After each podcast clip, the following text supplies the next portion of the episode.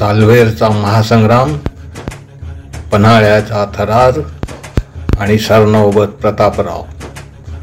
शिवाजी राजांच्या तुफानी हालचालींनी औरंगजेब अस्वस्थ झाला होता. त्याने राजाविरुद्ध मोठी मोहीम आखली. महाबत खान व बहादूर खान हे दोन सरदार नव्याने त्याने दक्षिणेत पाठविले.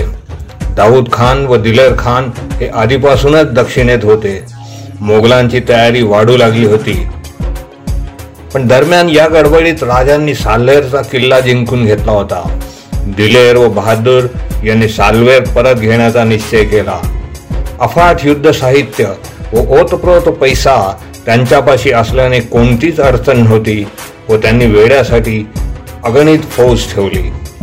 एवढा प्रचंड वेढा आजवर कधीच पडला नव्हता. साल्हेरच्या मदतीसाठी राजांनी सरनौबत प्रतापराव गुजर व मोरपंत पेशवे यांना सैन्यानिशी पाठविले. मोगलांची फौज होती साठ हजार तर मराठ्यांची चाळीस हजार. मोरपंत व प्रतापराव मोगली वेळावर अकस्मात तुटून पडले. एका बाजूस मावळी पायदळ व दुसऱ्या बाजूने घोडदळ शत्रूच्या अंगात घुसले. घनघोर युद्ध झाले. हजारो कंठातून आव्हानाच्या आरोळ्या उठत होत्या. रक्ताचे पूर वाहिले प्रेतांचा खस पडला. दहा हजार हशम मारले गेले. हत्ती घोडे उंट यांची तर गणनाच नाही. खासा इखलास खान आणि मोगलांचे कित्येक सरदारांचा पाळाव झाला. मोगलांची दाणादाण उडाली व त्यांचा न भूतो न भविष्यती असा पराभव झाला. या लढाईत राजांचा बालमित्र व शूर सरदार सूर्यराव काकडे गोळा लागून मारला गेला. साल्वेरची लढाई ही राजांच्या सैन्याने जिंकलेली सर्वात मोठी लढाई. याचे वैशिष्ट्य असे की यात राजांनी स्वतः भाग घेतला नव्हता पण तरीही त्यांच्या लोकांनी शर्थ करून युद्ध जिंकले. राजांचा मोठेपणा यातच दिसून येतो कारण त्यांनी आपल्या तोलामोलाची माणसे तयार केली होती. साल्व्हेरच्या विजयाने राजांचे नाव हिंदुस्थानभर दुमदुमू लागले. खुल्या मैदानातही मोगलांच्या प्रचंड फौजा मारून काढू शकतो अशी हिंमत मराठ्यात या विजयामुळे कायमची रुजली. फार दिवसांची महाराजांची इच्छा होती की पन्हाळगड पुन्हा स्वराज्यात यावा. कारण सिद्धी जोहरच्या वेड्याच्या वेळी झालेल्या तहात महाराजांना पन्हाळा विजापूरकरांना परत द्यावा लागला होता. बावीस सप्टेंबर सोळाशे साठ. आग्र्याला जाण्यापूर्वी राजांनी पन्हाळा जिंकून घेण्याचा फार मोठा धाडसी प्रयत्न केला होता. सहा जानेवारी सोळाशे सहासष्ट रोजी. परंतु भयंकर पराभव व नुकसान सोसून राजांचा हा प्रयत्न फसला होता. पन्हाळगड घ्यायचाच राजांनी नक्की केले.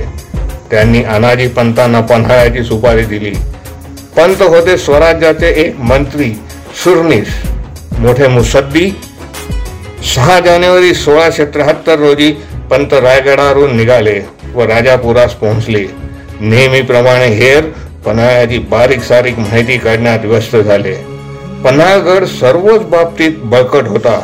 सरळ हल्ला करून मुळीच यश मिळणार नाही हे पंत जाणून होते. पंतांना जादा कुमक पोहोचवावी असे राजांनी ठरविले व त्यासाठी त्यांनी लाख मोलाचा माणूस निवडला. कोंडाजी फरजत. अतिशय धाडसी मृत्यूलाही न भिणारा असा हा घडी महाराजांनी कोंडाजी बरोबर गणाजी व मोत्याजी मामा खळेकर व काही सैन्य दिले. पंत आणि कोंडाजी यांची राजापुरात मोहिमेची खलबते सुरू झाली. छापा घालूनच घड घ्यायचा हे नक्की ठरले. आणि सुरू झाली छाप्याची पूर्वतयारी. भयंकर धाडसी बेट ठरला.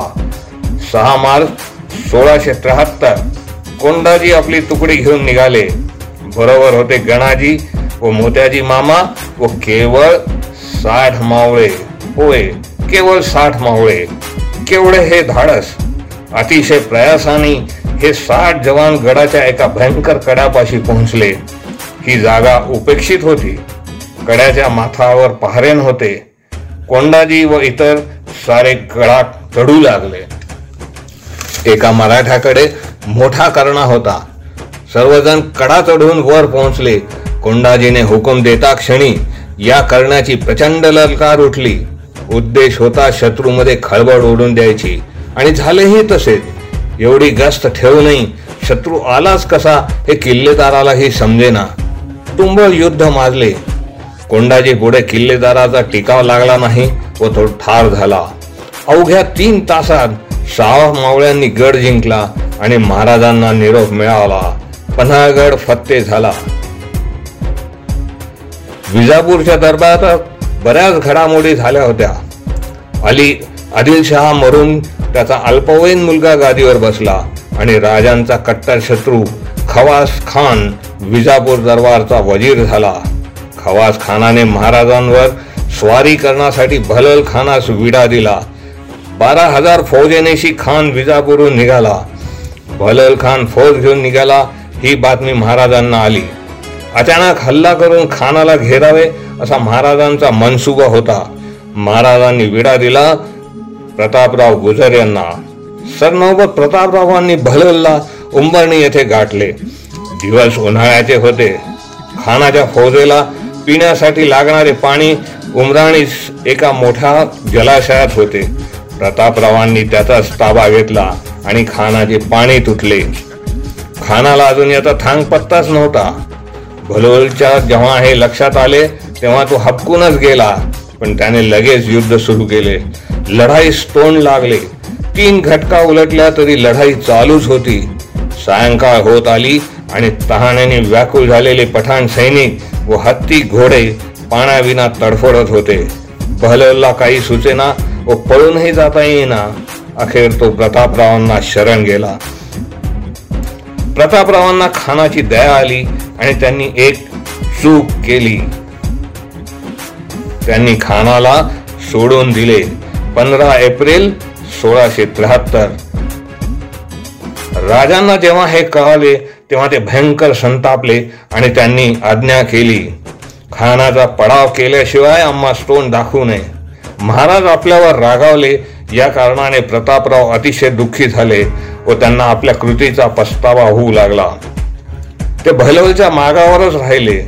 नेसरीच्या खिंडीत दोघांची गाठ पडली. भेलवल व त्याचे सैन्य दिसतात.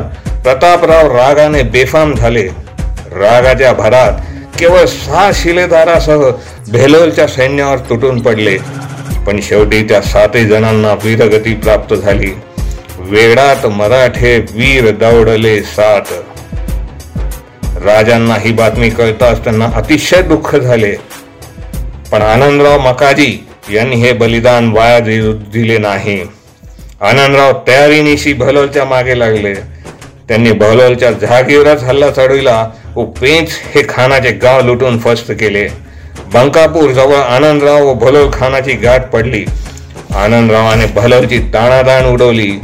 भलोलने पळ काढला. प्रचंड विजय व लूट घेऊन आनंदराव परतले.